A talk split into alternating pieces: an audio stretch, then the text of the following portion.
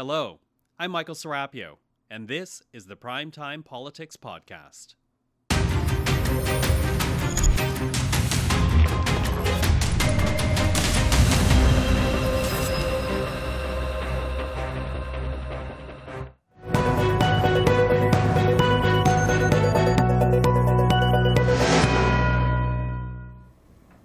Hello, everyone. I'm Michael Serapio, and welcome to CPAC's special coverage of Budget 2023. Now, as you just saw, we heard from the Finance Minister, Chrystia Freeland, just now, and let's break down what uh, some some of what she had to say with the key numbers, beginning with the federal deficit. Now, take a look at this, projected to be 41.40 rather 0.1 billion dollars for fiscal 23-24, and dropping down to 14 billion dollars in fiscal 27-28.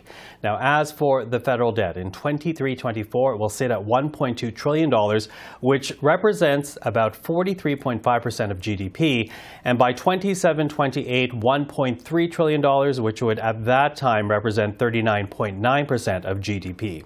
In terms of net new spending, the budget outlines $45.6 billion from 2022-23 to 2027-28. And green technology, a big part of today's budget, technology investments of more than $80 billion over 10 So some of the key numbers that we heard there from the finance minister's budget. Overall, the government focusing on three big areas. One, the cost of living. Two, healthcare, much of which we already know about as the result of the first minister's meeting that took place uh, earlier in Ottawa. And three, a series of massive investments to secure a low carbon future for Canada.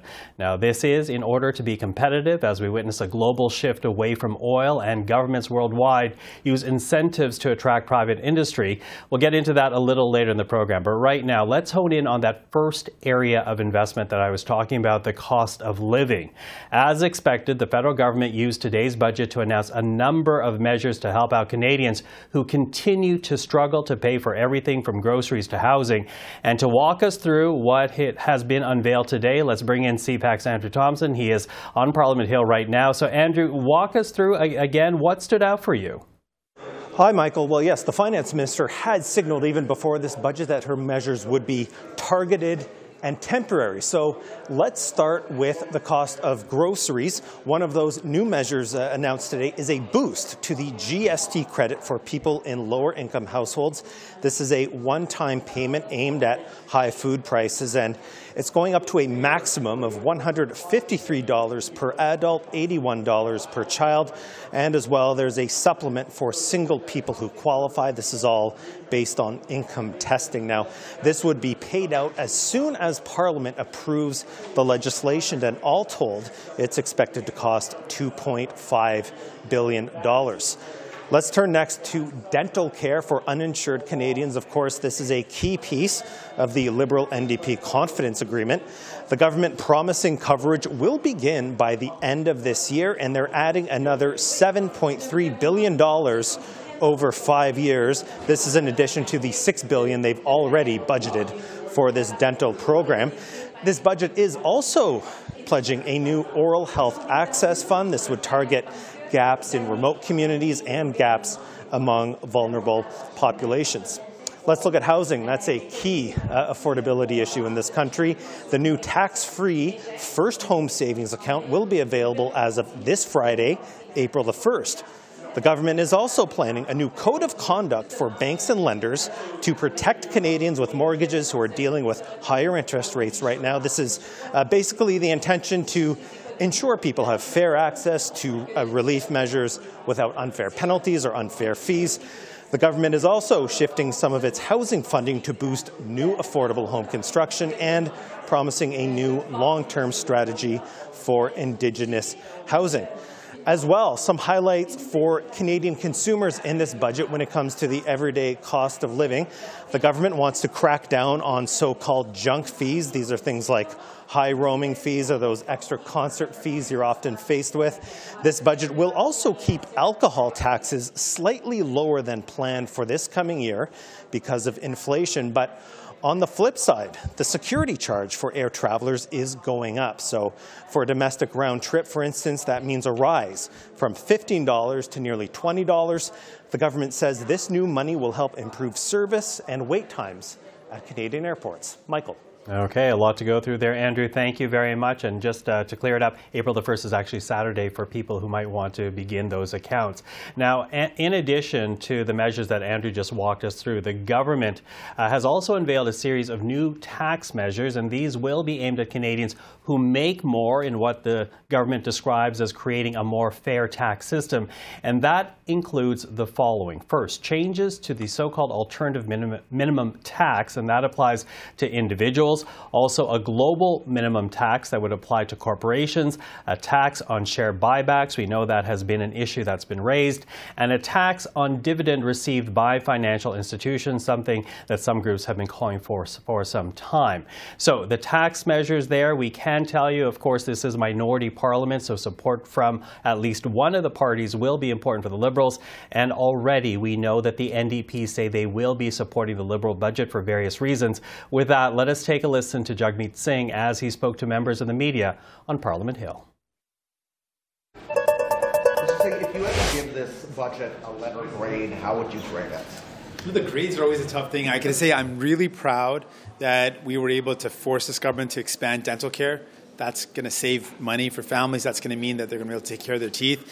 it's the biggest expansion of our healthcare system in a generation it's truly going to be life changing, and it's something that we're really proud of. That's going to really help Canadians in a real concrete way. And we're also proud that we forced this government to save people money, put more money back in their pockets with the GST rebate, which has been rebranded the grocery rebate. That's going to put money back in people's pockets. It's something that's going to make a difference in people's lives, and we're proud that we're able to do that. We're proud that we're, for the first time ever, ever able to connect government investments to good wages. That's never been there before, having those strings attached that we're going to give supports and incentives to tackle the climate crisis only if there's guarantees for good wages, good pay, and support for union jobs. Like that's something that's never been done before, and we're proud of that. We're also on a, a number of areas not satisfied. Uh, that this government hasn't responded to the urgency of the housing crisis, that they haven't put in place changes to EI, given that we're up against a recession. So there's things that we're not satisfied by, but we're very proud of the work that we've been able to do. So are you going to be supporting this budget? Is the big question. Yes, we'll be supporting the budget. We're going to be supporting the expansion of dental care. We're going to be supporting uh, giving people some money back in their pockets, helping them save money. We're going to be supporting the good wages tied to investments. We're going to be supporting the relief that Canadians deserve and that we force this government to deliver. En français? En français? Euh, oui, on va appuyer ce budget parce qu'on a élargi les, soins dentaires pour inclure euh, nos aînés et les, enfants de moins de 18 ans et euh, les gens qui vivent avec un handicap. On a, on a maintenant une, on a forcé le gouvernement de continuer le, doubler le, crédit de la TPS. Ça va mettre plus d'argent dans les poches des gens. Et on a, pour la première fois, lier les investissements dans les entreprises qui font face à la crise climatique avec des bons salaires. Donc, c'est la première fois qu'on a eu cette, euh, cette, garantie que les investissements doivent être liés avec les bons salaires. Donc, on est fiers de ça. On va appuyer le budget. C'est un bon budget, selon vous? Donc, euh, on, félicite, euh, on, on, est fiers des, des victoires qu'on a obtenues. Donc, on est fiers du fait que euh, les soins dentaires sont là. On est fiers de le fait qu'on a forcé ce gouvernement de mettre le plus d'argent dans les poches des gens. On est fiers de tout ça. Mais en, même temps, on n'est pas satisfait avec euh, les manques des actions pour la crise euh, du logement, les manques des actions pour améliorer la science en plan. Donc, il y a des éléments où on n'est pas satisfait, mais on est fiers de ce qu'on a obtenu pour les gens. You know, that were in the agreement with the Liberals have been covered with the last two budgets. Where does this put you going forward in terms of leverage and supporting the Liberal government when most of the priorities are have been introduced? We're proud that we've been able to force this government to deliver things. And let me be very clear. There would not have been dental care in this budget but for New Democrats. There would not have been an expansion or a continuing of doubling the GST tax credit, which is the, the grocery rebate, but for the fact that we forced this government to deliver that. There wouldn't have been connections there wouldn't have been uh, clear uh, ties between good jobs and investments in companies that are fighting the climate crisis, but for New Democrats. So we forced the government to do this. There's a number of things that are still uh, that still need to be done by the end of this year. We still need to see anti-SCAB legislation. We still need to see pharmacare legislation, and we're going to make sure this government delivers those things as well by the end of the year. What about the lack of a mention of pharmacare in this budget? Uh, that's a big ask for your party. Uh, I know they have until the end of the year to produce legislation according to your deal, but they didn't even mention it in the budget. Well, they, they do have the uh, until the end of the year. I want to be very clear. We expect that, that legislation to be tabled by the end of this year and passed by the end of this year. That's according to our agreement, and we're going to force the government to do that. Um, they have until the end of the year, and we're going to make sure they do that. It's very important to us, and we're going to continue to put pressure on the government to deliver on that very fundamental commitment that we forced them to make in our agreement. Uh, but it's a fundamental commitment for Canadians who want to see pharmacare happen. Can you read the terms of the agreement with the Liberals, since most of the stuff is completed? Can you, like, you know, yeah, I guess moving forward, come up with new priorities to support them to 2025? So we have a number of things that are still outstanding that have to be done by the end of this year. We're going to continue to put pressure on the government to deliver on those things, and those things remain to be seen. So we'll, we'll continue to fight hard to make sure those are delivered, like pharmacare, like the anti-SCAB legislation. And there's additional things that we fought for. One example of that is the GST rebate. That was not in the agreement. We pushed hard to have it delivered last year, and we pushed again to have it delivered again this year. So that's an example of something that we've been able to push for something outside of the agreement. Any concerns about the uh, deficit forecast in the budget? We are concerned about making sure we spend in a prudent way. And there's certain things that we can't afford to continue doing. And we made it very clear we think it's irresponsible and something we can't continue to do to give billions of dollars to already profitable profitable oil and gas companies. That's something we can't continue to do and we can't afford to do. We also can't continue to allow for tax loopholes that allow for billions of dollars of revenue to be lost so that we can't use that to invest properly in, in Canadians uh, programs that they need. So there's certain things that, that the government has to stop doing that are irresponsible and are wasteful um, that we will continue to push for this government to stop doing. Does, does the budget do enough to fight climate change? Uh, I'd say sadly not enough, uh, but the steps that are in the budget now are things that we force this government to do. So the fact that for the first time we've made this strong connection that if we want to fight the climate crisis, we have to do that by creating good jobs and making sure people get good wages. We've done that in this budget. We forced this government to deliver on, on making sure there's strings attached. And I've been saying that for a while. We can't just give money away to incentivize the right decisions. We have to make sure that money is tied to guarantees for good wages and good jobs, and we've done that. So that's a positive step. But there's still a lot more that needs to be done. This government's failed to meet any of their targets. They've got to take their targets seriously. We need to see real action to reduce emissions, and we'll continue to fight for that. Will you trigger an election if the Liberals don't meet the pharmacare uh, plan by the end of the year? That's not a decision we're making today, but, but we want to make it very clear that uh, there are certain things that the government has to deliver by the end of this year and the pharmacare is one of those. We want to make sure that's absolutely delivered by the end of this year. In this budget, we have forced the government to deliver meaningful things that are going to make people's lives better, save people money, and help them with their, their health care needs, like their dental care needs. That's something that we're proud of, and we force the government to do that. There's more things that we're going to continue to force this government to do by the end of this year. Is this the last Liberal budget you'll support? Uh, that is not, again, a decision we're making today. We're going to continue to fight for people. And our goal, like I've said always, is to force this government to work for people. People sent us here in a minority government. We respect that. We've been using our power to deliver for people, to save people money, to give people a break. Unlike the other opposition leaders and other opposition parties that have done nothing concretely to help people in this unprecedented, challenging time, we have used our power as the fourth party to meaningful make, meaningfully make a difference in people's lives. We campaigned on dental care, we delivered. We campaigned on making sure people got respect, we delivered. We're going to continue to do that. One issue you were pushing for was a school, a national school lunch program to try and help with families struggling right now. It's not in the budget. Um, I know provinces like BC are looking at a similar program, but um, what's your reaction to that? A, and then B, um, how realistic is that when education is a provincial priority?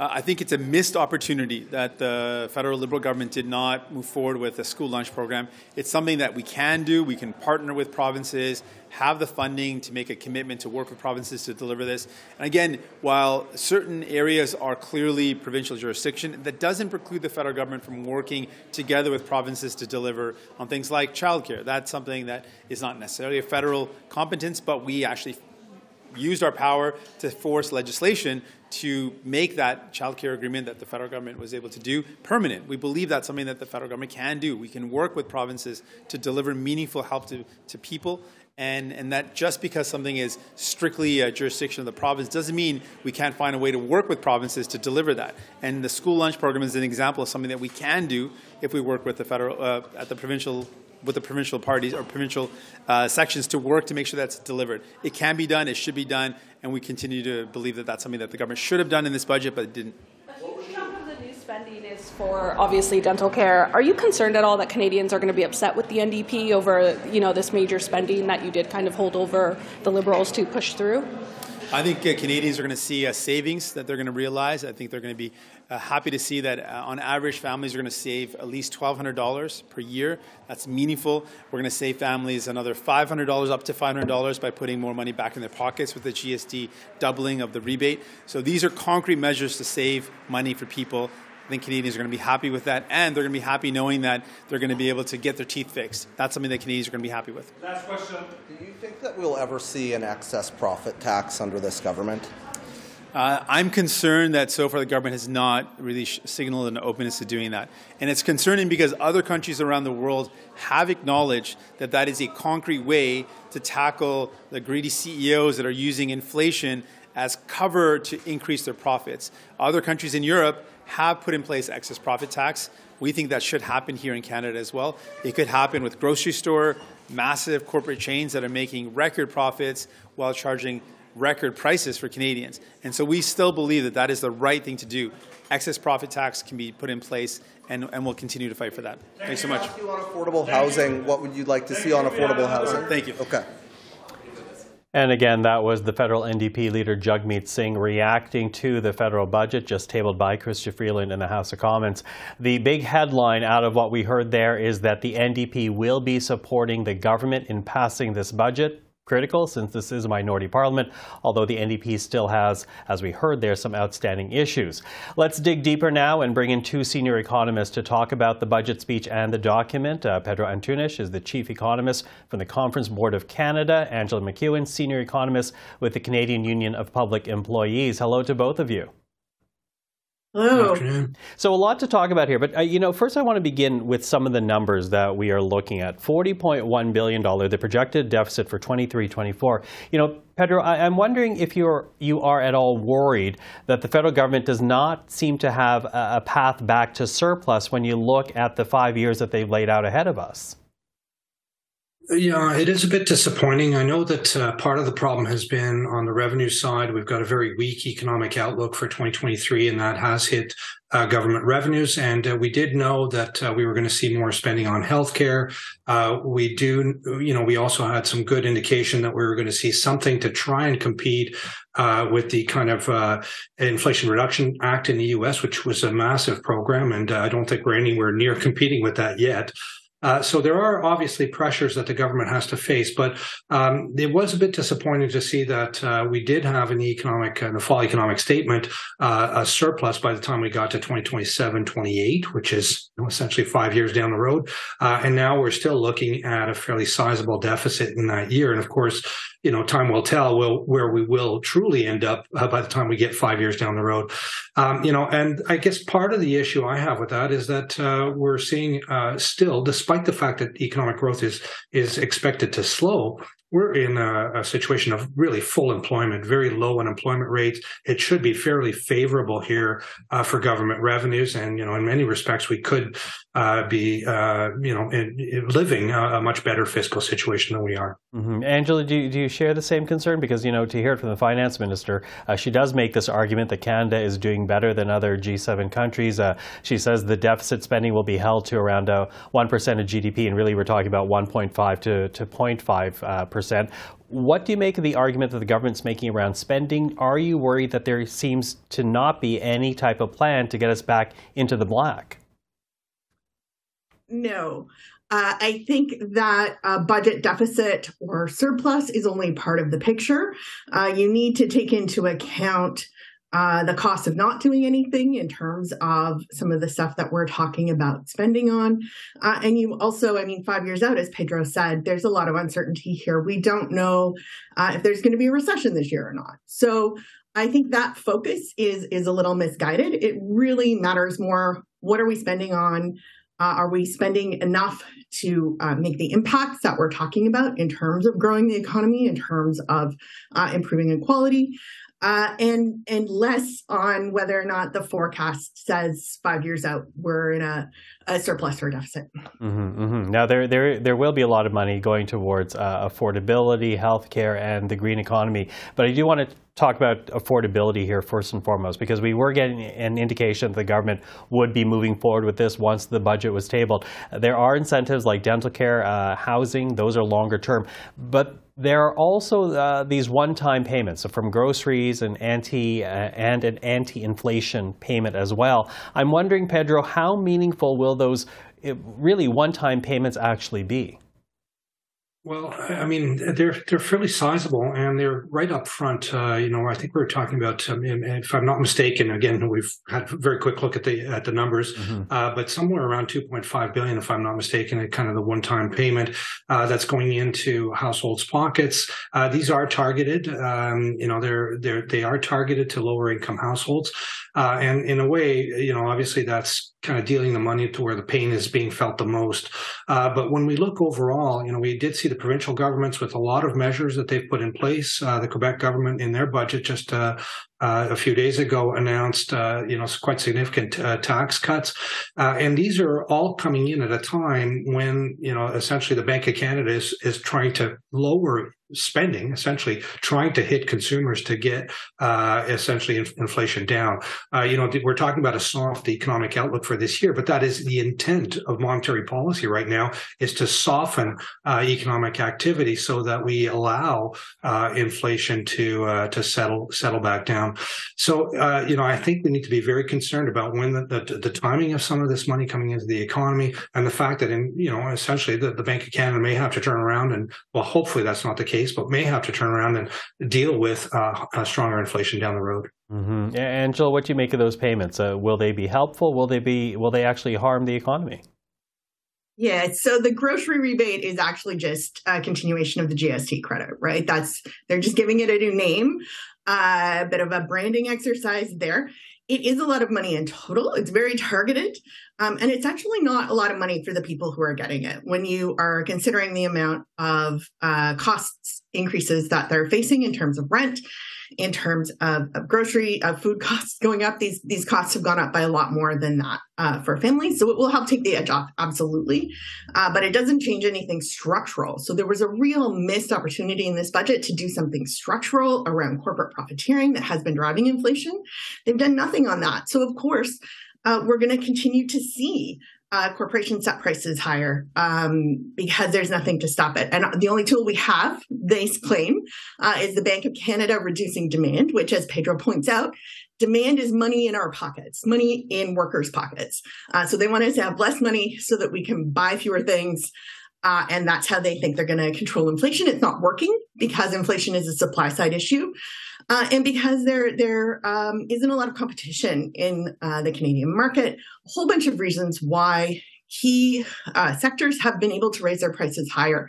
Uh, and so workers and consumers are bearing the brunt of inflation, and this budget had nothing structural to help people with that. Well, I, I, do wonder when, when and I, and, I, appreciate that you guys have had a very quick look at it, but there doesn't seem to be a lot of wiggle room for the government, Pedro, in terms of uh, perhaps uh, dealing with a shortfall. What kind of economic outlook does this budget paint for Canadians? Well, again, uh, it's a very weak outlook. Uh, essentially, we're talking about a, a small recession, possibly. Uh, most of the outlooks here, you know, I've talked to some of the peers that, uh, the banks, et cetera, that are uh, contributing to the kind of uh, consensus forecast. Um, and we're all essentially looking at a, a similar story, some deeper slowdown than others, but essentially growth flattening out. Now, we've had, in, fa- in fact, very good numbers on on the employment front so far this year. You know, wages are now catching up to inflation. so there's a, a, concern that we may, in fact, continue to see fairly strong uh, consumer spending behavior, even though it had flattened out in the, in the, latter half of, of last year. So I think most of the forecasts now are really looking at kind of flattish growth towards the end of, excuse me, towards the end of this year uh, into early next year. And so we have uh, two years, 2023 and 2024, that are looking rather weak uh, in terms of real economic activity. Um, whether we actually succeed, and again, this is the intent right now of monetary policy, is to kind of flatten out that spending so that we can get, uh, you know, essentially inflation down. And I, I would agree. Uh, you know, a lot of the inflation pressures have been on the supply side, uh, but as we look forward, what is going to be kind of tenacious on inflation is the the wage growth that we have now, which is running at 5.2, 5.3 percent. Uh, that is going to start affecting the underlying core inflation numbers in this country, uh, and that may be tougher, in fact, to to see that work and whittle its its way back down to uh, to get inflation to the to the target range, you know, between one and three percent. Mm-hmm. Now, I have a little bit of time left here, and before the two of you go, I also want to talk about uh, the green measures, if you will, because certainly that figures very largely in this budget. The government uh, relying on tax credits, also incentives, essentially to get private industry to invest in the new economy. I'm wondering what you make of that strategy. Uh, Pedro, I'll begin with you, because again, we're talking about a host of incentives rather than becoming direct players in creating the economy of the future. What do you make of that strategy?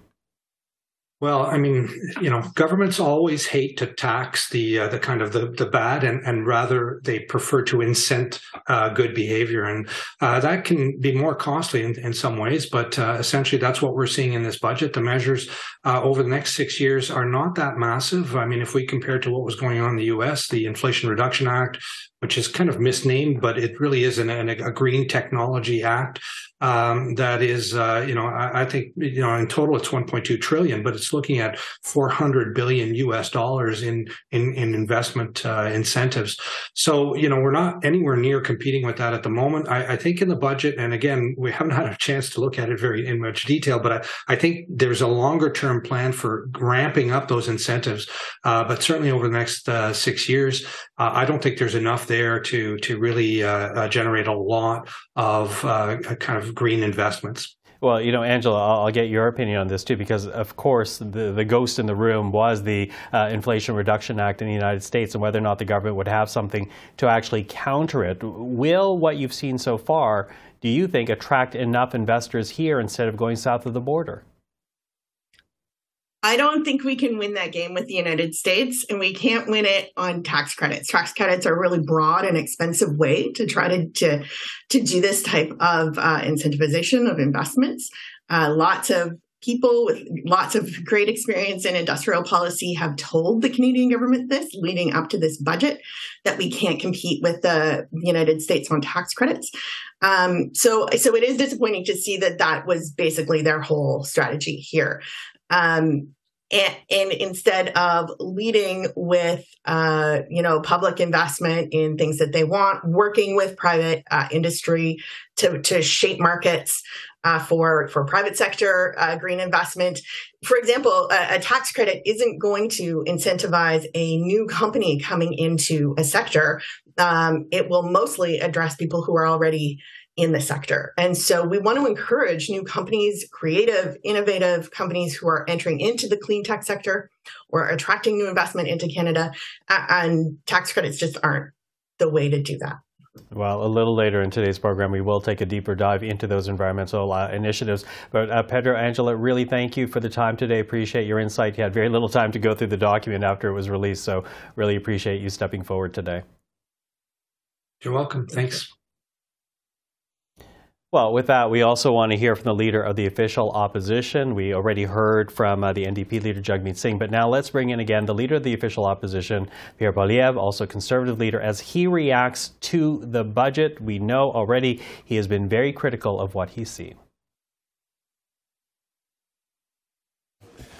Aujourd'hui, euh, la coalition coûteuse des libéraux et néo-démocrates ont attaqué les chèques de paie et les pensions des Canadiens avec des dépenses qui équivaut à peu près 4 200 dollars pour chaque famille canadienne. C'est des hausses de taxes, des hausses d'impôts et des hausses d'inflation. Le Parti conservateur a demandé trois choses. Que le gouvernement mette en place des réductions de coûts pour éliminer l'inflation, les réductions de taxes pour que les Canadiens puissent ramener davantage chez eux.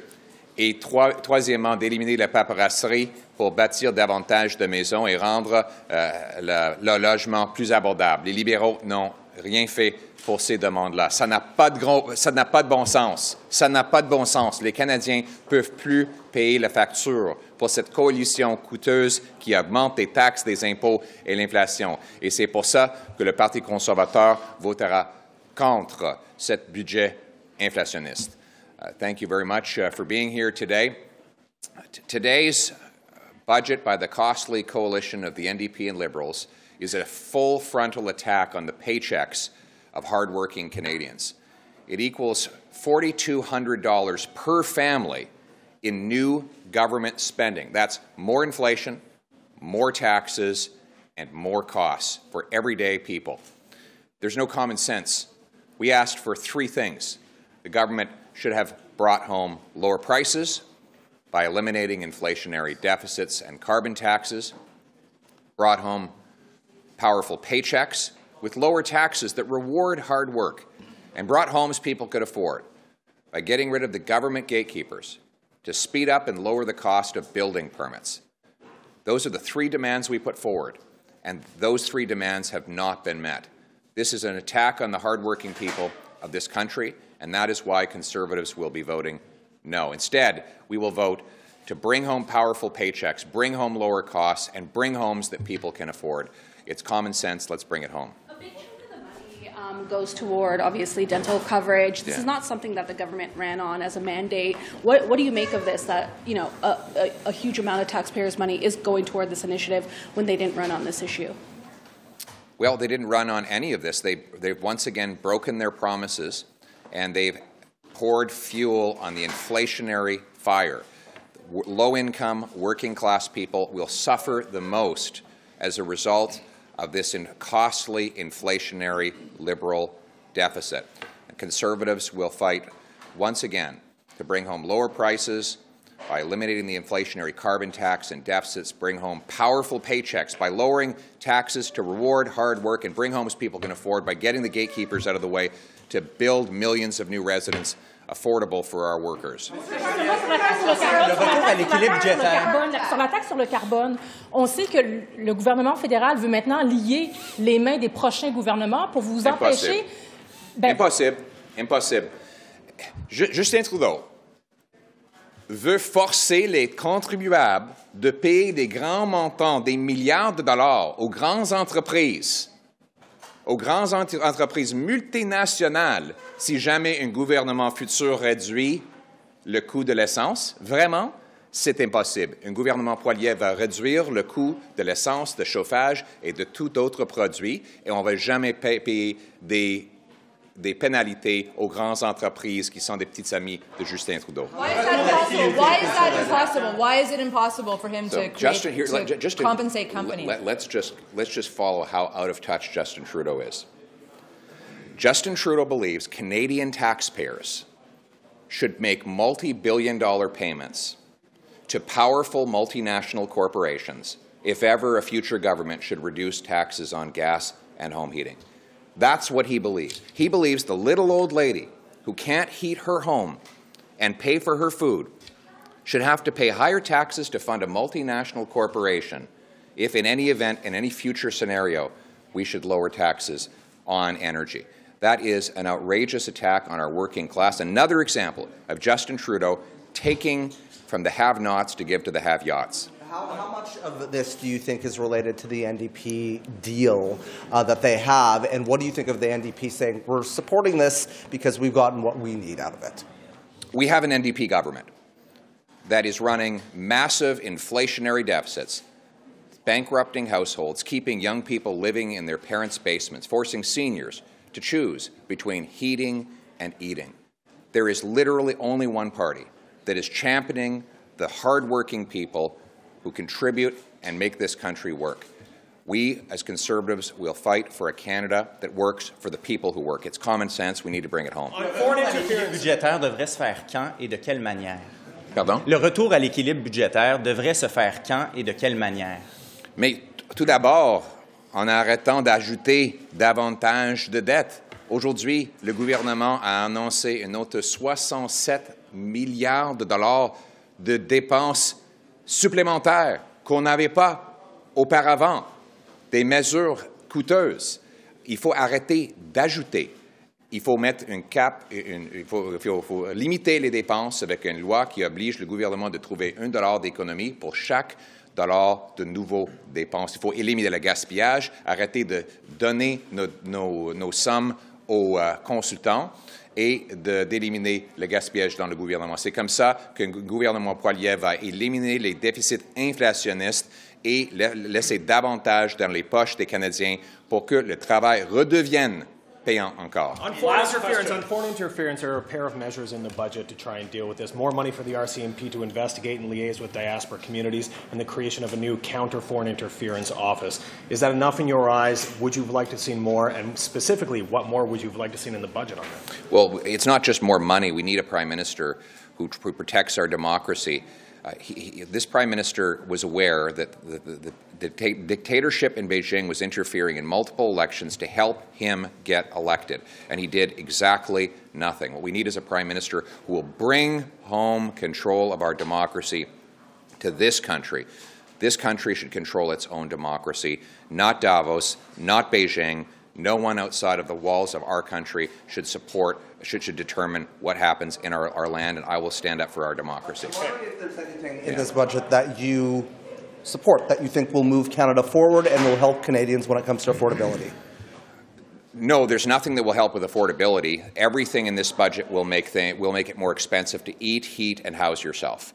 Uh, but there is uh, some positive proposals for First Nations. That I'm glad that the government is uh, plagiarizing, and I use the term favorably, uh, my proposal to give First Nations more control over their money, their land, and their decision making. There's a whole section on that that I think is very encouraging, and uh, we want to build upon that. So, thank you. For workers that are tied into um, these tax credits. Well, the Prime Minister wants to tax people's paychecks more. That's an attack on workers, not a, a benefit to workers. So we, we, believe in lower taxes that reward hard work. There's a war on work in this country. Right now, you can lose as much as 89 cents for every, extra dollar you earn. Uh, losses that come through clawbacks and taxes. When you punish work, you get less work. A Poilievre government will reform taxes and clawbacks so that people bring home more of each dollar they earn, and hard work pays off. Thank you very much. And that was Pierre Poilievre, the Conservative leader, leader of the official opposition, reacting to the federal budget, not happy with what he has seen. And we also want to, of course, get the government side on this. So we're happy to have on the program today Randy Boissonnault, Member of Parliament for Edmonton Centre, also the Associate Minister for Finance.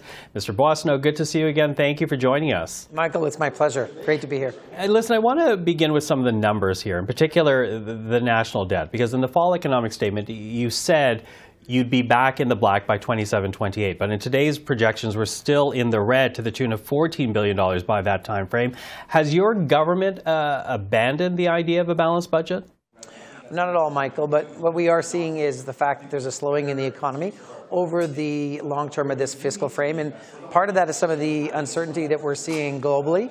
And also some of it is the fact that if we're going to see inflation come down, then there needs to be a slowing in the economy, and that's the province of the Bank of Canada. And if you take a look at the last prediction of the Bank of Canada Governor Michael, it was very clear that inflation should be at about you know, 3% by the summer and closer to 2% by December. And so all of that is combined to make sure to contribute to lower revenues for uh, our government. There are still measures in the budget to increase revenues, but what we're seeing is, is this erosion on the revenue side at a time when we made a commitment to Canadians to invest in healthcare to stabilize the healthcare system, when we're going to support Canadians who need it the most, who are feeling the pinch of that inflation. And thirdly, we're going to seize this generational opportunity to invest in an economy that's going to provide tens of thousands, hundreds of thousands of jobs for uh, Canadians from coast to coast to coast as we create this net zero economy between now and 2050.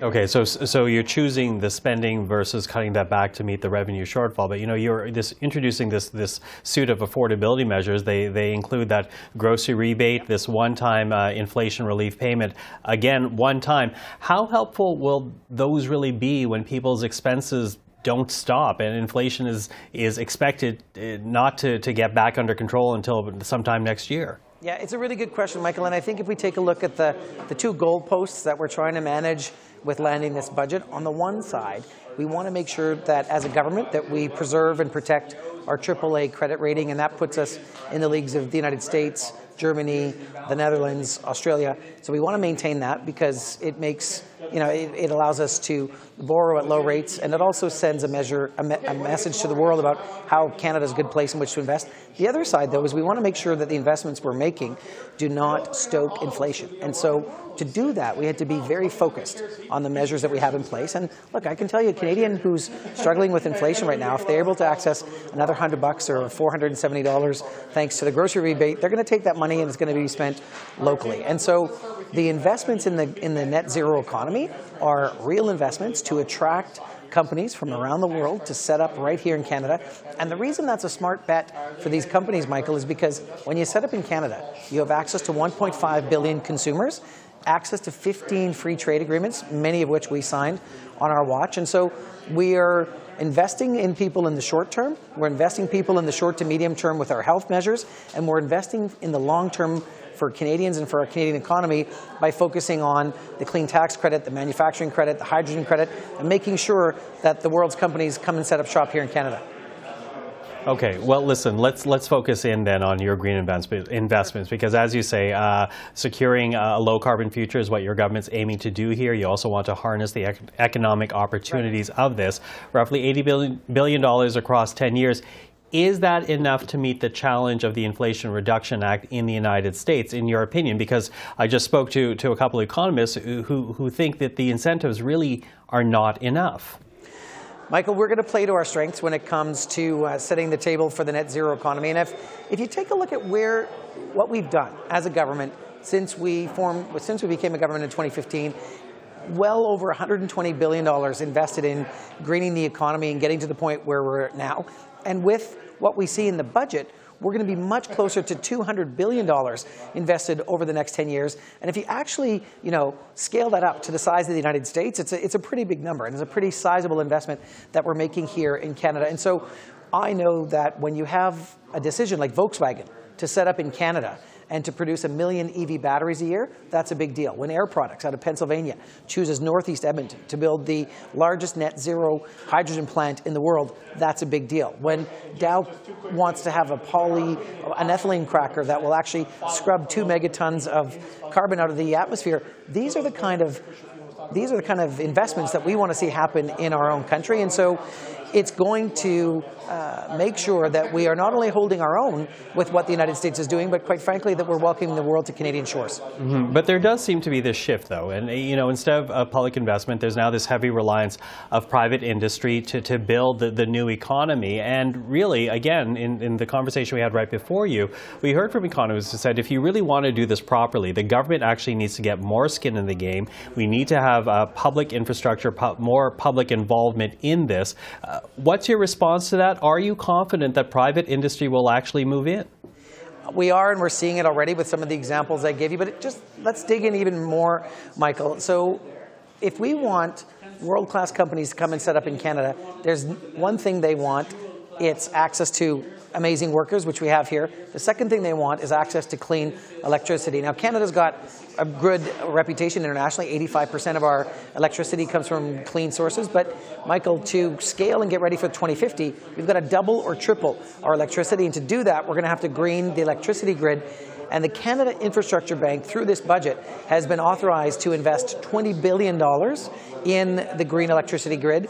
And then there's another 20 billion on the table to make sure that we can actually green the electricity grid. If you come to my, my street in Edmonton Center, four families could have an EV and, and uh, you know, charge up that EV. But the fifth electric vehicle family, like it would brown out the grid because there's just not enough electricity capacity. And that's the case from coast to coast to coast. So we are making generational investments right now so that we can scale the economy and have those thousands and thousands of jobs available to Canadian workers. Mm-hmm. But you know, I think the criticisms that we heard is basically this government invested in Trans Mountain, but in terms of the new economy, are relying on private industry instead. So let, us look at let's look at the numbers because there's no government in the world that's going to be able to replace private sector investment. Even the IRA, as big of a scale of investment it is, some you know when you add it all up, it's about two trillion dollars. the, there's a really interesting uh, statistic in this budget, which is that between now and 2050, there's going to be $100 trillion of private investment contributed to actually getting us to the net zero 2050 future. That's like that's like the world's economy for an entire year invested in just greening the world over the next um, you know 30 some years. And the reason I mention this is because we are at a point now where Canada is demonstrating how with our people, our workers, what we have here is a functioning democracy, our critical minerals, and what we've already done as an investment, what's in this budget is going to set up, very well to compete on the global stage. Mm-hmm. Uh, quickly running out of time, I realize you need to move on, but I do want to ask you one more question because in, in part of the, this unveiling, your government is also de-risking uh, essentially investments by backstopping the future price of carbon. Uh, Pierre Poilievre was reacting to that, accusing your government of, of choosing companies to make sure that they continue to get profits instead of allowing people to save some money by bringing down the price of carbon. How do you respond to that? Look, Michael, it's been very clear. We fought three elections on a price on pollution and making sure that Canadians understand that the economy and the environment go hand in hand. Contracts for Difference is all about making sure that we unlock the money that are in private sector coffers right now to make the investments into carbon capture, use, and storage, and to work with us to green the economy. And they want certainty for the price on pollution over a long time frame. Contracts for difference are a way to make a, uh, a statement that if you're investing now and you see $170 as the price on pollution, pollution into the future, that you're going to be guaranteed that that's actually what you're going to uh, see in the future. And for us, Contracts for Difference is about unlocking tens of billions of dollars of private sector investment to build the economy of today and tomorrow.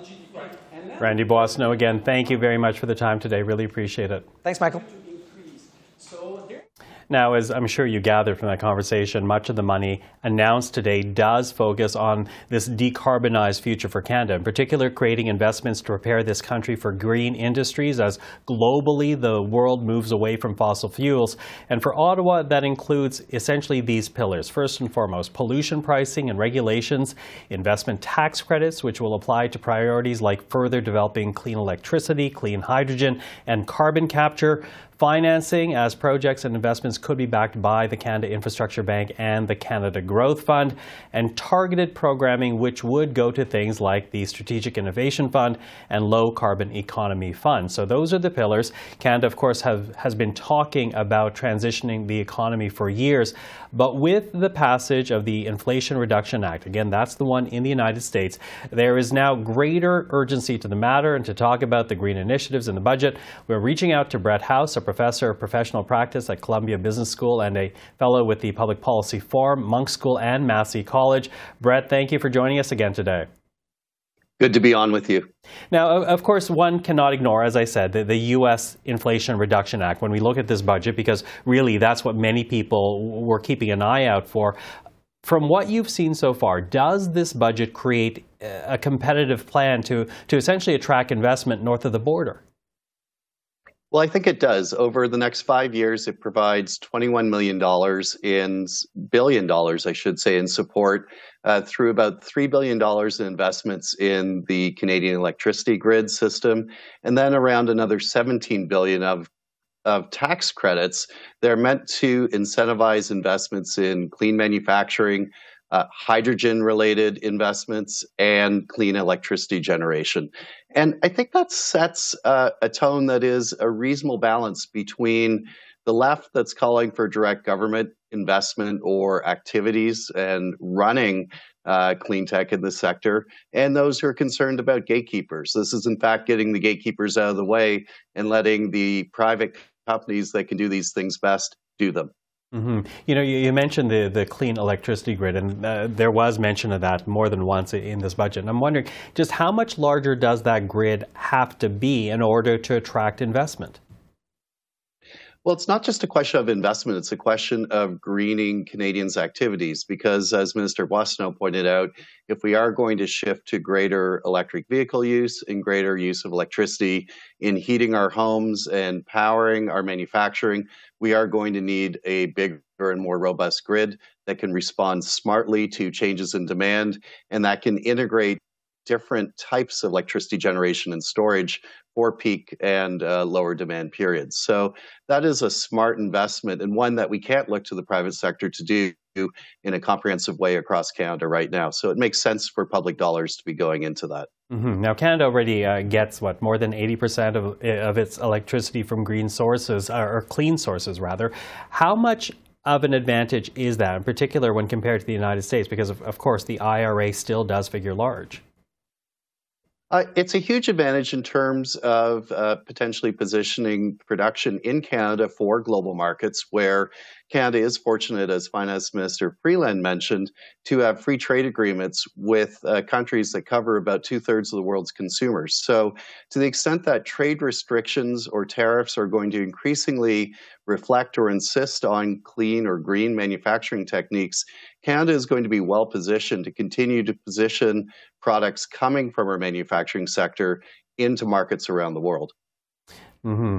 I, am also wondering what you might draw from from what seems to be a, a difference of strategy, and, and, correct me if I'm wrong on this, because when you, when you look at the United States, it seems that uh, the IRA rewards industrial output with its green initiatives, but Canada seems much more focused on encouraging private industry to, to help build capacity. Uh, does that difference in strategy point to anything that we should be aware of?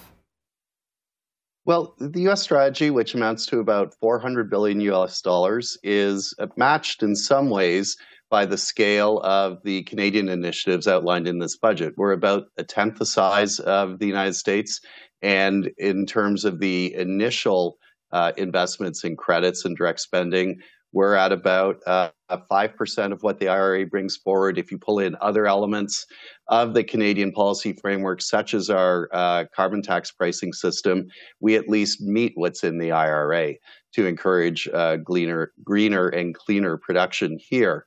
Um, there is an emphasis here, though, on encouraging and creating the environment for clean manufacturing and clean investment. And I think from an economist perspective, that's a good thing because it leaves the, the, exact details on what's produced, how it's produced, and the most efficient way of doing so to private sector actors. And one of your earlier commentators noted that this wouldn't benefit startups. That is clearly incorrect when one reads the budget. These tax credits are refundable which means that any spending from this point forward is going to be captured by these credits and eligible for them. So startups, new entrants, com- com- companies coming from abroad uh, and investing in Canada would all be possible uh, beneficiaries of these credits. You know, I was speaking to, to an economist uh, inside the budget lockup, Brett, and, and he, he, was talking about how this budget environmentally has a lot of carrots but not enough sticks, in that it may not be able to, to, to really direct the kind of investment Canada wants to be seeing here. And it was interesting to hear Joe Biden last week. It was during his uh, joint news conference with the Prime Minister, uh, because he said Canada would mine critical minerals, but the U.S. would be the ones producing products. How concerning should that kind of comment be for Canada if what we're trying to be is, is a country of more than just drawers, drawers of water, hewers of wood? Uh, are there enough sticks to make sure we get the kind of outcome we want in this country? Well, I don't know that sticks are the right approach. Uh, we could have provided more carrots here for refining and uh, value added activities on top of mining activities. There are uh, substantial commitments here to encourage uh, around three three to four billion uh, Canadian dollars of commitments to encourage mining of rare earth and other specialized minerals and metals that are necessary for the green transition. Uh, what we might have seen, and consistent with the fears piqued by Joe Biden's comments, is some further support for uh, further refinement and uh, integration of those minerals and metals into final products here. Uh, the gaffe by President Biden really did speak to uh, decades, if not centuries, of Canadian insecurities that are rightly felt. Okay. Uh, Brett, always good to speak with you. Thank you so much for uh, joining us today. Thanks for having me on. Well, with that, let's go back to the foyer of the House of Commons right now, Parliament Hill, as we hear from the NDP finance critic Daniel Blaikie. Mr. Blaikie, thank you for joining us today. It's my pleasure. Now, we, we did hear a little bit of your leader earlier on, and obviously there are things that the, the, party, even though it's supporting this budget, the party still sees some shortfalls with this budget. What are they in particular? Well, uh, there's a couple things I would mention right off the top. One of them is employment insurance, and we're hearing from private sector economists and even in the government's own forecast that Canada is headed toward some degree of recession. We know that recessions result in a higher rate of unemployment, and we know that when Canadians are unemployed, they turn to the employment insurance system to make sure that they can still cover the bills. The uh, government had to massively overhaul the employment insurance system during the pandemic because it wasn't up to snuff. They've been promising EI modernization for seven or eight years now, and they haven't and they haven't delivered. So this definitely is the time. Um, there's no better time, except earlier, to have brought about this uh, EI reform package. And there is no mention or sign in the budget, not only that it's about to happen, but that it's going to happen anytime soon.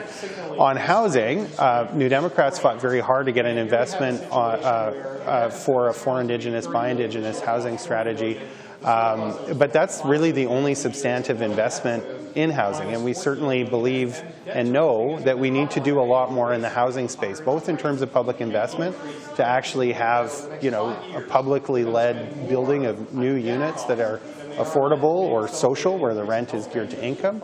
But there are also things that we could be doing to help nonprofits compete in a really difficult real estate market to try and maintain current affordable housing stock like having a nonprofit acquisition fund and taking other measures to try and slow the financialization of housing that has already been going on for far too long and has been driving incredible price increases that now have simply priced too many Canadians out of the housing market altogether. Mm-hmm. So housing and EI reform. You, you know, uh, Mr. Blaikie, can we go back one step? Talk to us a bit more about the EI reform. What would that actually look like to, to, to prepare uh, the economy and really uh, to protect Canadians if and when the, the economy actually goes into this downturn?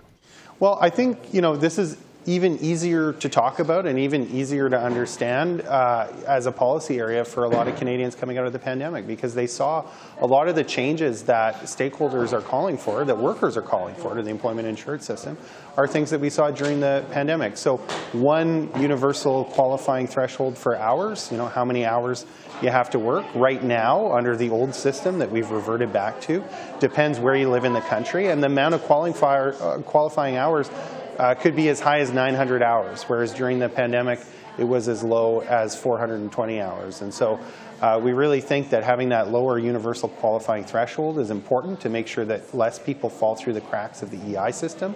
The, the income replacement rate is only 55%. During the pandemic, there was a minimum benefit of $500 a week, regardless of what your income uh, had been. 55% is just simply too low. Even you know, for, for all kinds of workers. If you're a lower wage worker, 55% of not much is not enough to live on. If you are a, a worker who's fortunate to have a higher paying job and you're laid off in the context of a recession, um, you have bills to pay that are predicated upon what you were making before. And suddenly having 45% less income makes it really difficult to make that mortgage payment or that car payment or to go in a grocery store in this, in this time and be able to get enough groceries to feed your family. So both in terms of the replacement rate, the idea of a minimum benefit, a, lower universal qualifying threshold, these are all things that massively improve the system. And there were things that people had been calling for for years before the pandemic. We saw that it was possible during the pandemic, and it's what Canadians need now. The Liberals just canceled those temporary measures in September. We had always thought that it made no sense to cancel those measures without replacing them with a more substantial EI reform. And it was to our shock and dismay in September that the Liberals tore up the temporary pandemic uh, EI measures and still haven't replaced them. And in the budget, I think we see really have no plan to replace them anytime soon, despite the fact that they're, that they're warning of recession. Mm-hmm. Now, two priorities uh, for the NDP, of course, uh, both a national dental care program as well as a national pharmacare program. Uh, we saw more movement with dental care, in fact, really evolving to be a larger portion of healthcare in, in this country. I, I want your reaction to that, but also a reaction to the fact that we didn't hear a lot about pharmacare in this budget. In fact, there was no mention of pharmacare in this mm-hmm, budget. Mm-hmm. Now, that wasn't a surprise in that the, uh, the supply and confidence agreement only requires that we get enabling legislation in place by the end of the year. So we're not at the end of the year. That's not a monetary commitment, so we wouldn't have expected to see spending for pharmacare in this budget. It'll be a different question once that legislative framework is in place, and then we can talk about how to get that up and running. Obviously, there'll be conversations with the provinces required in order to set that up properly. But on dental, you know, this is this is really big news. This is a this is a huge breakthrough that's going to mean that millions of Canadians, seniors, people living with disabilities, children under 18, who up to now haven't had any kind of dental coverage at all, are now going to be able to go and get their teeth fixed and not worry that that means they're not going to be able to pay their bills at the end of the month.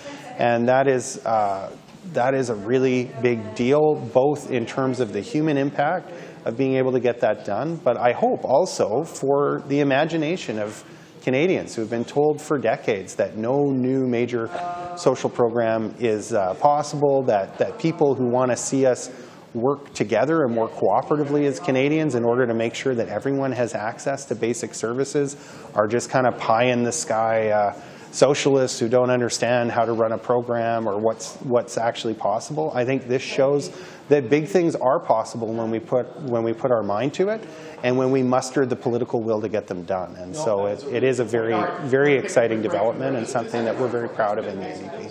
Mm-hmm. Yeah, you know, I have about a minute left with you, and I realize you have a busy day. But before you go, I do want to ask your reaction to, to the environmental incentives put into this budget, because as acknowledged by the government, here we are at this global inflection point where, where the decisions made now can determine the economic future of this country. Uh, what's your reaction to, to the, the host of packages uh, introduced today? Well, I think it's good to see Canada finally taking uh, making an effort to really get in the game on this. I think it's late. You know, this is the kind of investment that we've been calling for for for well over a decade now.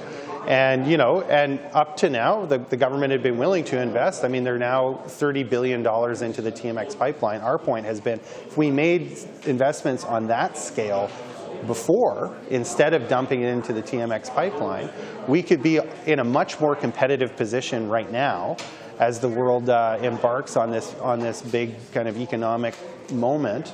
Um, so it's good that Canada is getting in the game now. It really seems to be the the IRA that pushed the government into getting it. Our contribution was really to insist, above all, that when public funds were going to be invested or given to companies in order to locate their their, their investment here and their, and their business activity here, that workers got a fair share of that pot by having jobs that are, that, uh, that are tied to, um, to the prevailing union wage that includes benefits and pension.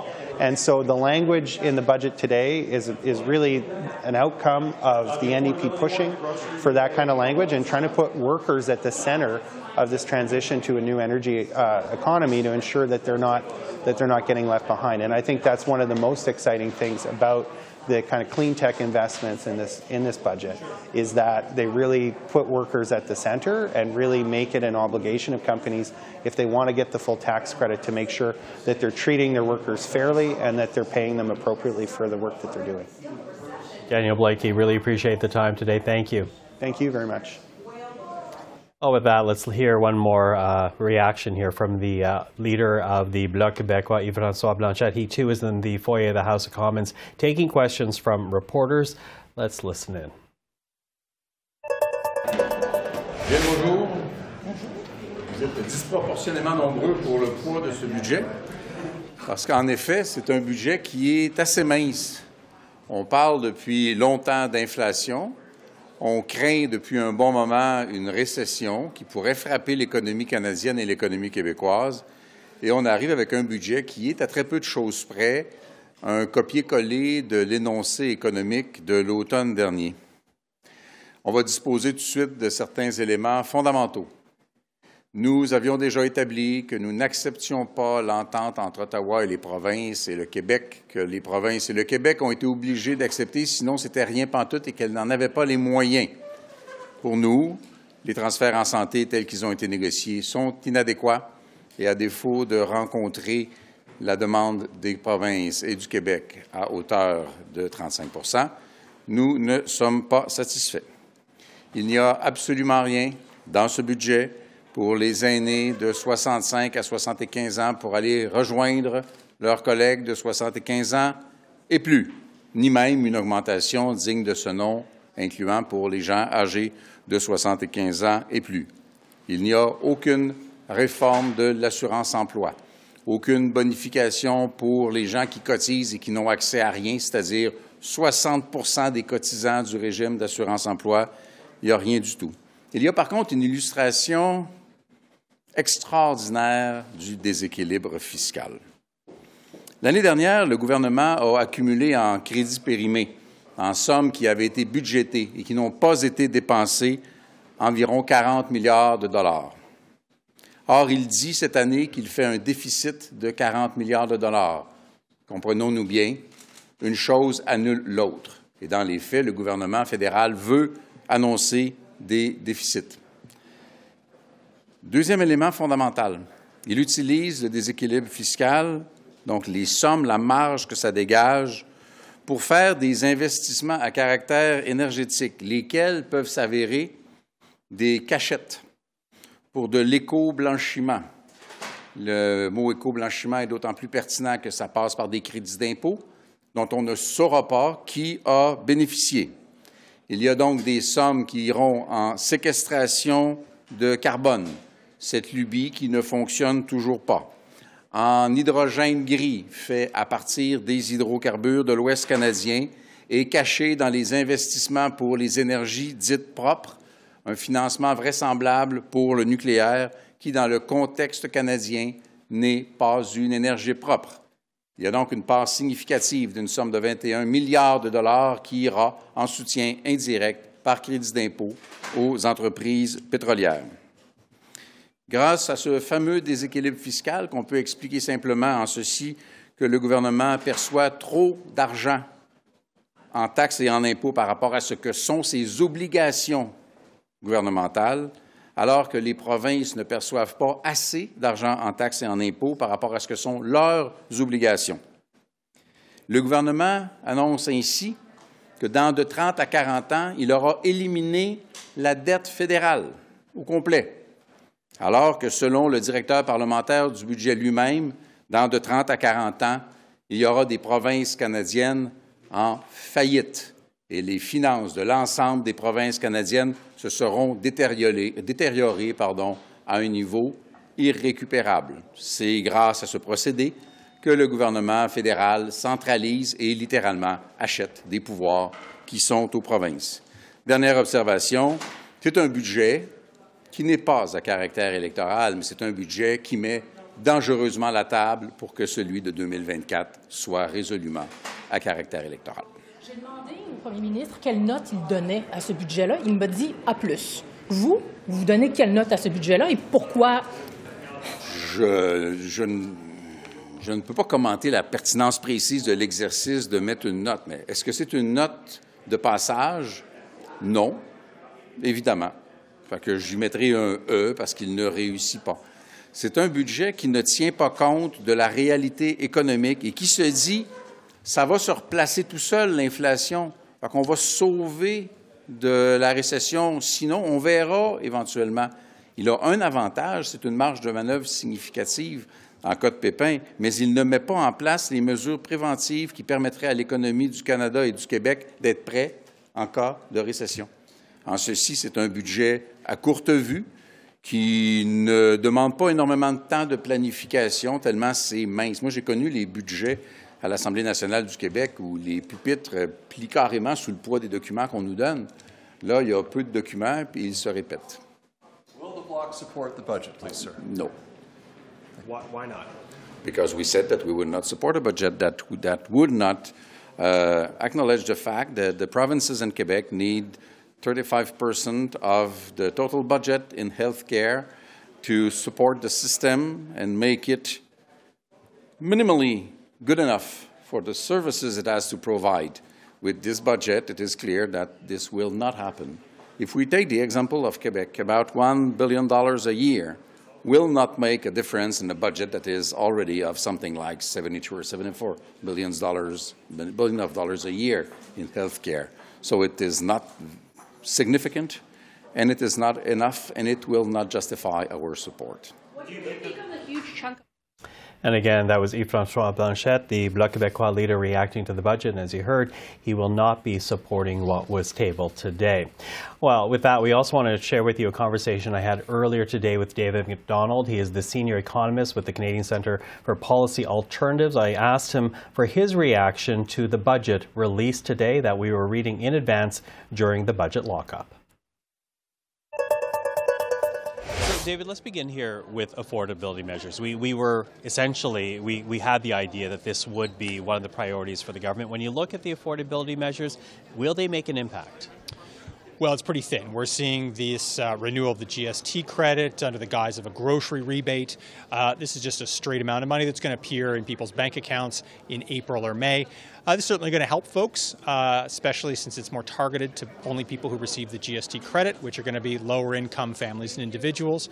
It'll help them spend on whatever they want. It says groceries on the label, but you could spend it on whatever you want. This will be helpful for, for some folks, uh, but some of the broader issues around affordability, uh, housing affordability in particular, have not been particularly addressed in this budget. I should say that the child care plan introduced in the 2021 budget is already having an impact on prices. So this is one way that governments can directly impact prices is take programs over and reduce their costs. Uh, the dental care program that's coming up is another example of that, where at present it will offset costs. It's a cash transfer right now. Next year it will be more like dental insurance. Uh, and the other piece, uh, the, the, Canada Housing Benefit, which was also introduced in the fall, again, is a cash transfer that could be used for people. Yeah, well, let's pick up on a couple of those points, beginning with housing, because on the one hand, you are looking at this, this housing credit, certain programs, but does it really create housing when you're talking about affordability for people who need it? There's been a big push uh, via the National Housing Strategy, which has been a real signature piece of this Liberal government, uh, to try to build more housing. Unfortunately, at this point, the situation is dramatically different than it was a year ago. A year ago, we didn't see these much higher interest rates. And so, no matter how hard the federal and provincial governments push for more housing to be built, particularly on the private sector side, the Bank of Canada is pushing right back the other way, constraining the construction of new houses so that private developers aren't interested in building those houses because people aren't buying them on the one hand, but also because their costs have gone up a lot because interest rates are much higher. And so, if we want to build new housing now, and particularly in the coming years, this will be really federal government direct expenditures in many cases to get those to get those projects built. We haven't seen that uh, that realization, I don't think, in this budget. Now, let's pick up on dental care, though, too, because what is uh, very eye popping is just how quickly that is developing into a national program. That's right. So dental care was introduced. At present, it's just a cash transfer for the rest of this year. The real change in this budget is flushing out some of the details and updating the costing on what this will look like as a fully blown insurance program as it will become at the end of 2023. And I think as we take a look at this year's budget, it becomes clear that this is morphing into a major part of Medicare in Canada. It is, uh, it is certainly coming in. It was beefed up in this budget in terms of how much will be spent on it over the next couple of years.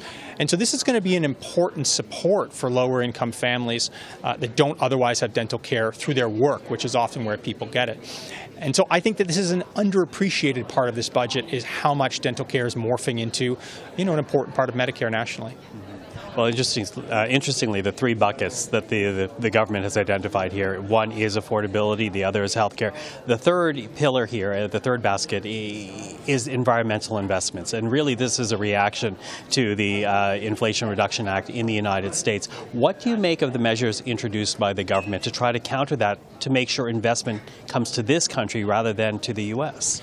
So the Canadian approach is a different approach than the American approach. So we're offering more upfront refundable tax credits on investment. So in essence, a third of a big variety of clean tech projects, whether it's battery manufacturing or clean electricity, will just be straight up paid for by the federal government now. Uh, these are big investments.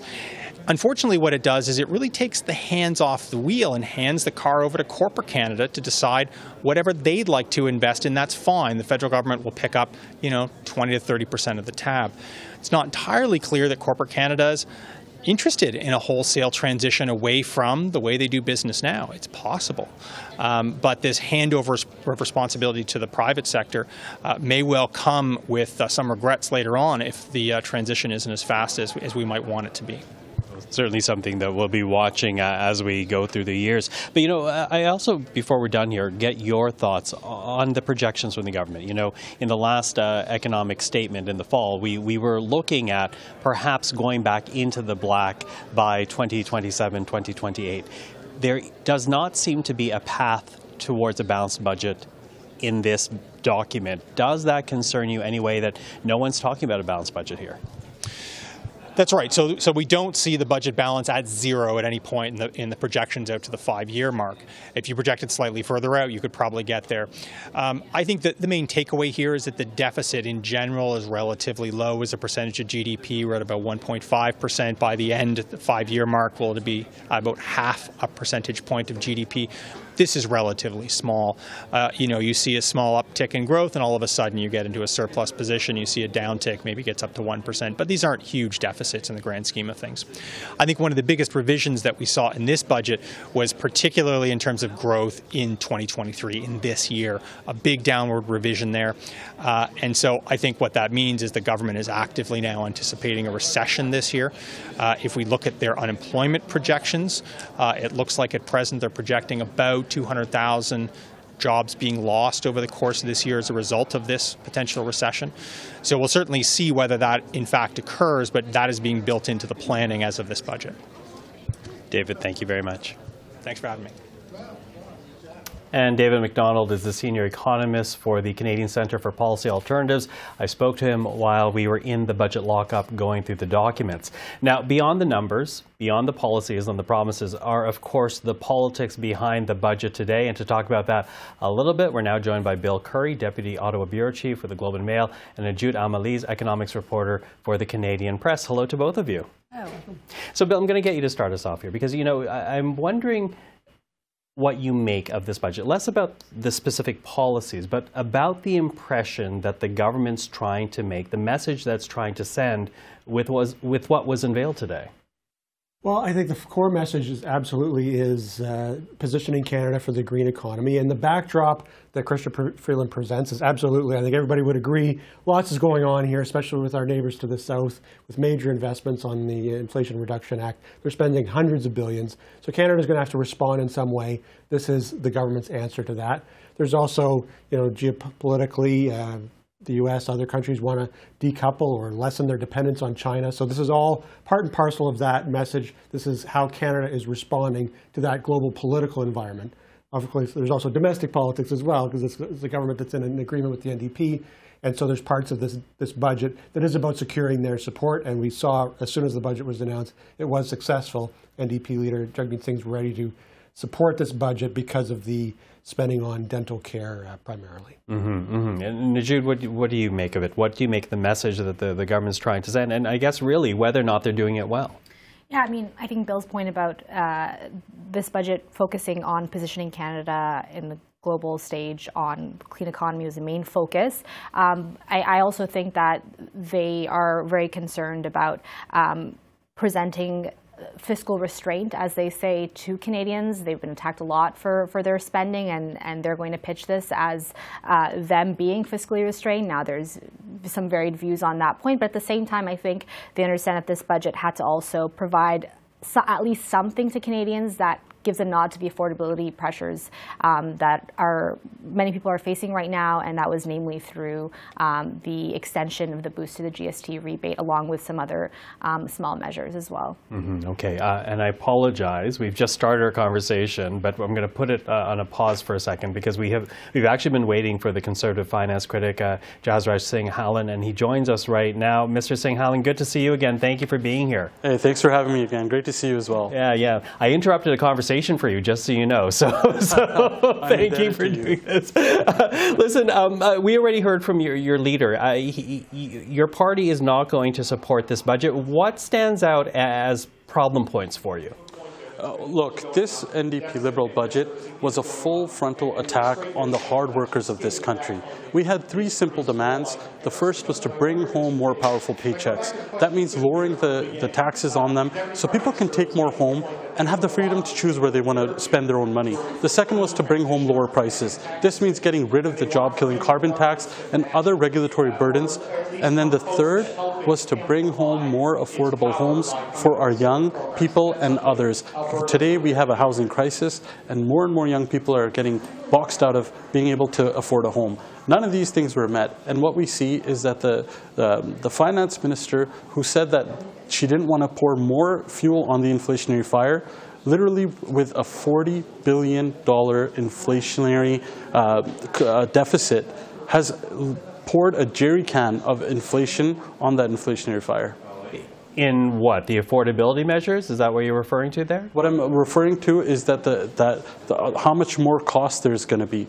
All these measures are going to make paychecks less because they're going to take more in, in more taxes. Well, we, we certainly know that uh, one issue that your leader has taken uh, uh, taken a point against has to do with the fact that in this uh, green initiatives, the Liberals are essentially saying they're going to backstop the carbon price. What impact will that have? You, you mentioned it a bit, but dig deeper into that. What does that mean going forward? Look, this is, uh, this is actually a slap in the face to those people that are barely getting by and being able to afford energy today. It's taking money away from those seniors that are having to pay more or turn down the heat in their homes because they can't afford to heat and eat at the same time, that are literally wearing blankets. And it's giving their hard-earned paychecks to multinational companies. This is absolutely unfair. We need to get more powerful paychecks. We need to bring down the taxes, get rid of this job-killing carbon tax that's made the cost of gas, groceries, and home heating more, more expensive. And this Saturday, Justin Trudeau will pile drive that cost of carbon tax even higher on Canadians.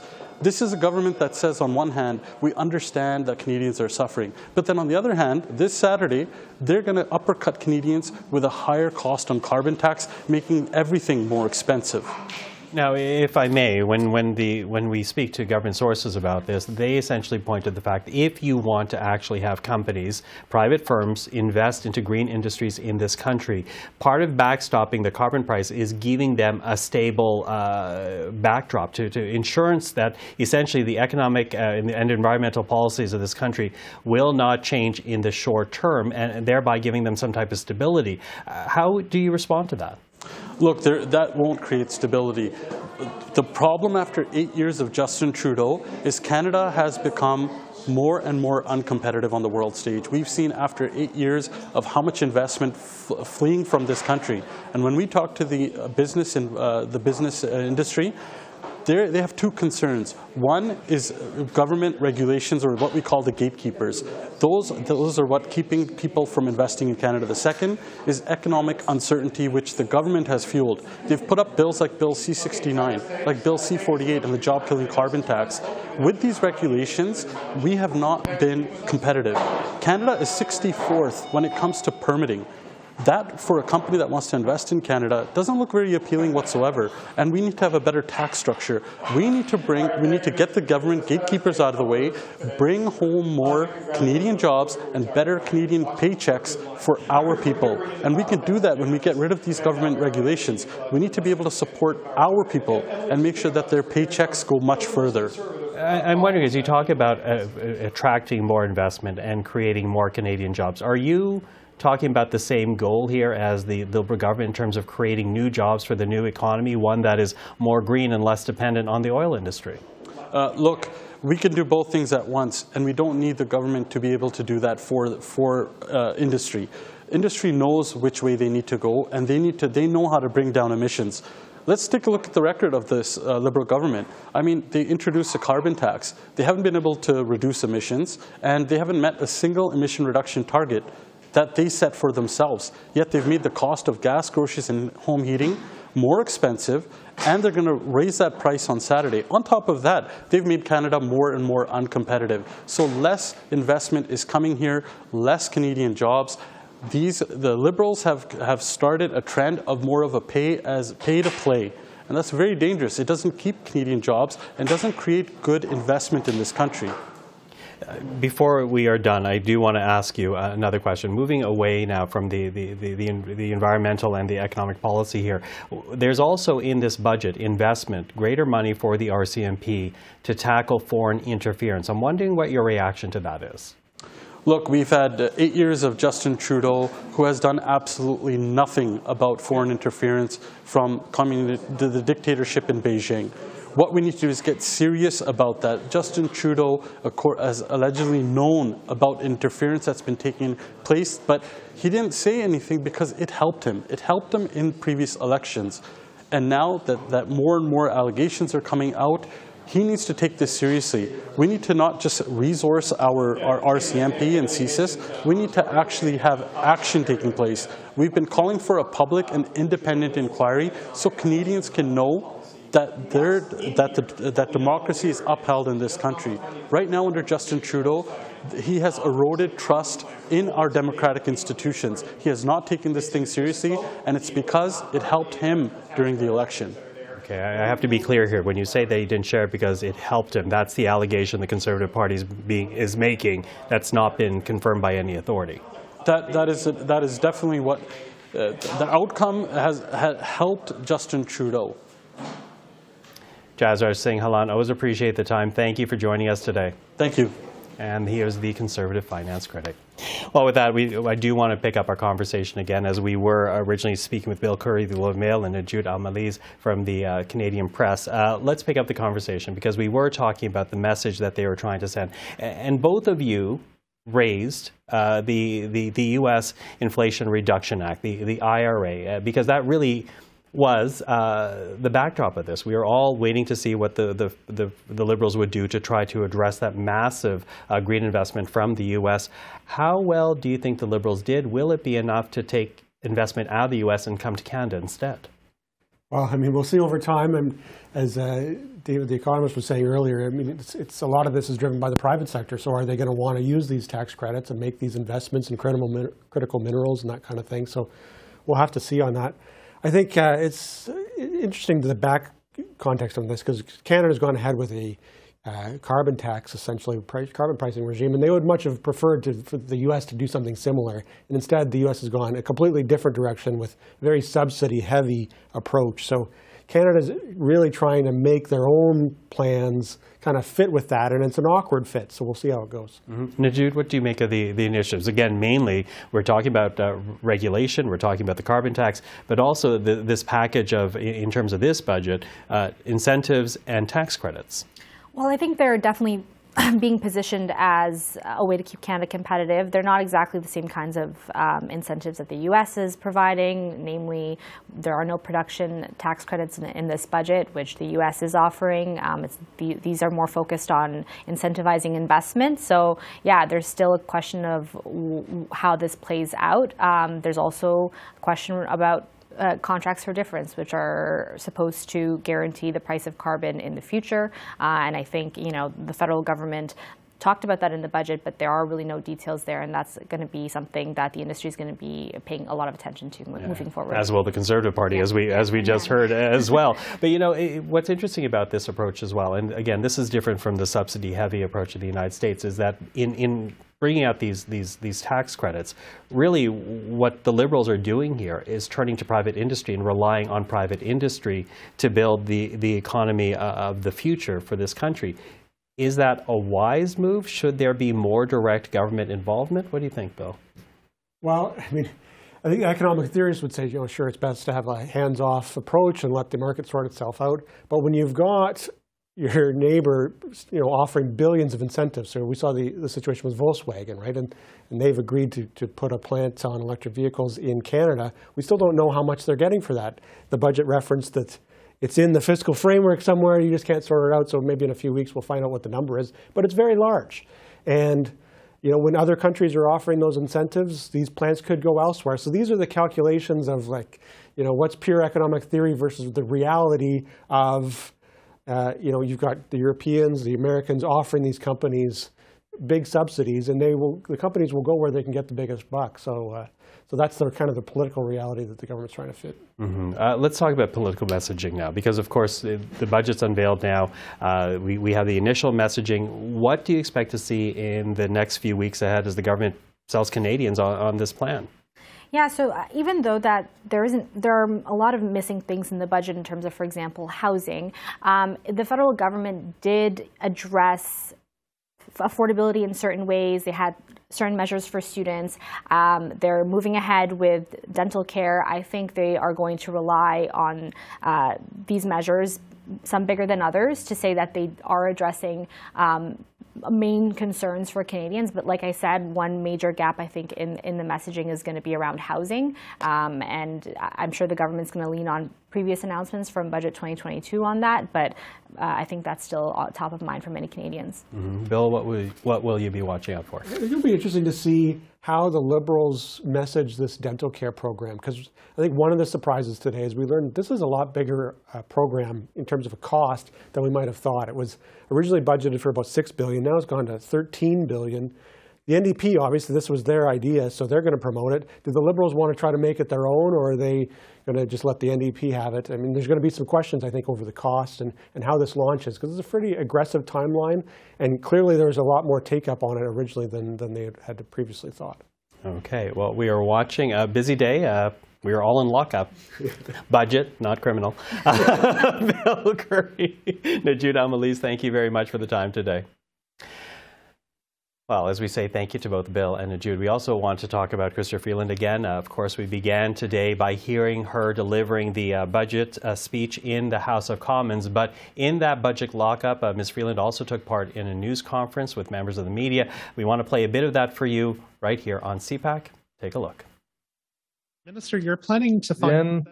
Alors, euh, Madame la ministre, vous avez parlé de 7 milliards de dollars sans affecter les services aux Canadiens, sans les transferts aux provinces. Alors, comment est-ce que cet argent va arriver? Est-ce que ça implique de faire des renvois d'employés? Merci pour la question, Dylan. Non, ça ne l'implique pas.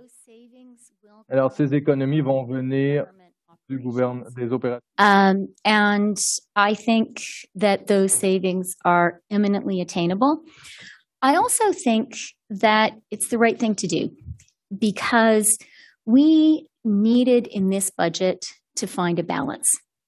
A balance between continuing to invest in Canadians, to invest in affordability for Canadians who are feeling the pinch of inflation right now, to invest in healthcare including a historic expansion of healthcare to include dental care, to invest in building the clean economy of the future and the jobs that go with it. And at the same time, it's really important for us to continue to be a fiscally responsible government to maintain that AAA credit rating. And so finding that balance, I think, quite appropriately involves the government taking a look at how we do things ourselves and doing it a little more efficiently so that we can afford to continue to invest in Canadians. Uh, and Minister, dental care was never part of your electoral platform, and now the startup costs and the ongoing spending are both higher than you had originally planned for. Uh, why prioritize this massive spend on dental care instead of other priorities that you actually ran on? Um, you know, I have to say, Dylan, I am really, really proud uh, to be an MP in a governing party, to be a minister in a government that is expanding dental care to cover all Canadians. I remember as a kid growing up, you could tell whose parents didn't have a lot of money by the state of their smile. And I think that's a horrible thing. Uh, and so, actually, I think it's really right and appropriate for dental care to, like all the other healthcare Canadians get, to be something that you get when you need it, not based on the size of your bank account. Thanks, Dylan. Next question. Les hauts fonctionnaires ce matin nous disaient que c'était un budget de choix. Plusieurs dizaines de milliards de dollars en nouvelles dépenses. Alors, peut-on vraiment parler de choix dans ce budget? Absolument. Pourquoi? On, on a fait trois grands choix. Investissement dans l'abordabilité pour les Canadiens, parce qu'ils en ont besoin aujourd'hui. Deuxièmement, les investissements dans la santé, incluant à les soins dentaires. Et troisièmement, dans la création de l'économie propre du 21e siècle. ce sont les trois grands piliers. Et oui, c'est un choix de vraiment avoir un budget axé sur ces trois priorités. Vous parlez de transition verte. Au Canada, on le fait en grande partie en réaction euh, au plan vert des États-Unis qui a été euh, adopté en août dernier. Euh, est-ce qu'on n'aurait pas eu avantage à agir plus tôt? Est-ce qu'il n'est pas, au fond, un peu trop tard? avec beaucoup de respect, je dois vous dire que je ne suis pas d'accord avec vous. C'est le Canada qui a commencé ces actions très, très fort pour bâtir l'économie propre. C'est le Canada qui a mis un prix sur la pollution. Une grande, grande décision et une des décisions les plus importantes de notre gouvernement. Et le Canada a commencé avec cette décision de faire des grands investissements chaque année avec chaque budget dans la transition verte, dans la création d'une économie propre du 21e siècle. évidemment, on a ajouté des mesures dans ce budget et c'est la bonne chose à faire, mais si je peux me permettre, ce sont des autres pays euh, qui ont décidé de suivre l'exemple du Canada. Merci beaucoup. The next question. Yeah, Mr. Ryan Templeton, National Post. Uh, in the fall economic statement, you were predicting five years out a $4.5 billion surplus. You are now predicting a $14 billion deficit. And overall, you're adding about $50 billion in new debt in this budget over the next five years. I'm wondering why you made that choice to add so much to the national debt right now. Um, what were the economic circumstances that drove that decision? Um, so, first of all, Ryan, and I apologize for being a little bit pedantic, um, but Canada's budget is not based on my predictions or the predictions of the economists in the Department of Finance. Um, a very good and sound practice uh, that Canadian governments have had since the early 90s is to base the economic forecasts that form the baseline scenario of Canadian budgets on the average of the forecasts of private sector economists. And, you know, when I look sometimes at the budgets of other countries, and I see the way there's a real debate about the economic baseline and the way governments can put their thumb on the scale. I think it's really important to be clear with Canadians. And look, I know everyone in this room is a specialist, but I think it's important to be clear with Canadians that that baseline forecast is entirely objective. And the information on the economists whose forecasts we use to build the baseline is in the budget. So it's not my prediction. It's not Michael Sabia's prediction. These are the averages of the predictions of private sector economists. So that's point one. Um, point two, why did we choose basically the budget that we have today? Um, and I would just say, you know, we had three things in mind. The first one was what do we need to do for Canadians today? And I am ready to take on anyone in this room or outside this room who wants to challenge the idea that we needed to make a targeted and temporary investment in affordability for Canadians. It's something we needed to do. There are vulnerable people in Canada who need that support, and so that support is there.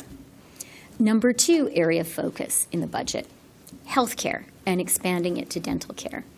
Again, I am ready to take on anyone who says the federal government shouldn't have done that. Yes, it's a lot of money. It is a significant investment. And every single healthcare worker I have spoken to, every single nurse, every single doctor, every single personal support worker has said to me, you needed to do that. I believe that our universal public health care system is at the heart of what it means to be Canadian. The federal government has stepped up to provide more support. It is now in the jurisdiction of the provinces and the territories to deliver an improved healthcare system. We have done our part, and again, yes, it was expensive, and it will be expensive, but it is 100% worth it. And, you know, I challenge anyone to try to make the case publicly that that was the wrong thing to do. Third area of investment building the clean economy of the 21st century. Again, here, I really believe we are at a turning point. President Biden was here in Ottawa on Friday. He said this is an inflection point of the kind that you encounter every five or six generations. I think he's right. We see the Americans are there investing in building. The Europeans are there too. And Canada has to be there as well. And again, here, I feel that a failure to put forward a comprehensive, effective, and adequately financed plan to build the clean economy of the 21st century would mean consigning Canada to deindustrialization. And I sure am not going to be a member of the government that makes that choice. So we really thought about what are the pressing, urgent priorities of this moment facing Canadians today. And our view was those were the three priorities. At the same time, we know that fiscal responsibility matters. We know that maintaining Canada's AAA credit rating matters. We know that not adding fuel to the flames of inflation matters. And so we have found a path to invest in these three priorities while absolutely maintaining a fiscally responsible budget. And I'm going to give you guys a proof point. Take a look at the deficits of every other G7 country, and you will see that Canada's budget deficit in a year when our economy is slowing and a year when we are making these important, significant investments is the lowest in the G7. That, to me, is a very powerful proof point that we have managed to find a really challenging balance between three essential investments and fiscal responsibility. On your dental care plan, there's been considerable confusion today. We've heard different things from finance officials and PMO officials. It's clear that you are bringing in the plan this year. Is your intent to also expand the eligibility um, all the way out to what's considered in the confidence and supply agreement to, to everyone, or is this year's eligibility only going to be certain ages and groups? Okay, so the dental plan is a really big deal. Um, it's a huge and I believe necessary. Um, and I think um, something we should, necessary expansion of healthcare, and I think it's something we should be really, really proud of. It does cost a lot of money.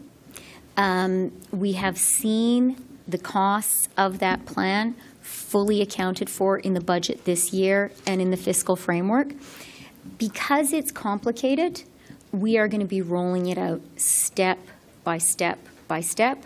We've already covered kids under 12, and we're going to be rolling it out to the other groups in a phased approach for people earning $90,000 and less.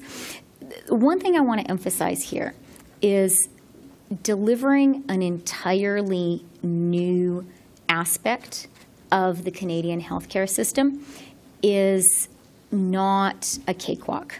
It's challenging, it's complicated, um, and so that's why we're taking a step by step approach. But I am really confident that this is the right thing to do for Canadians.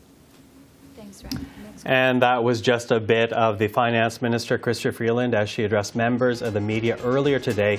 This was, in fact, ahead of her speech in the House of Commons, delivered that news conference during the budget lockup, where members of the media, like myself and others here at CPAC, were able to read the budget ahead of time.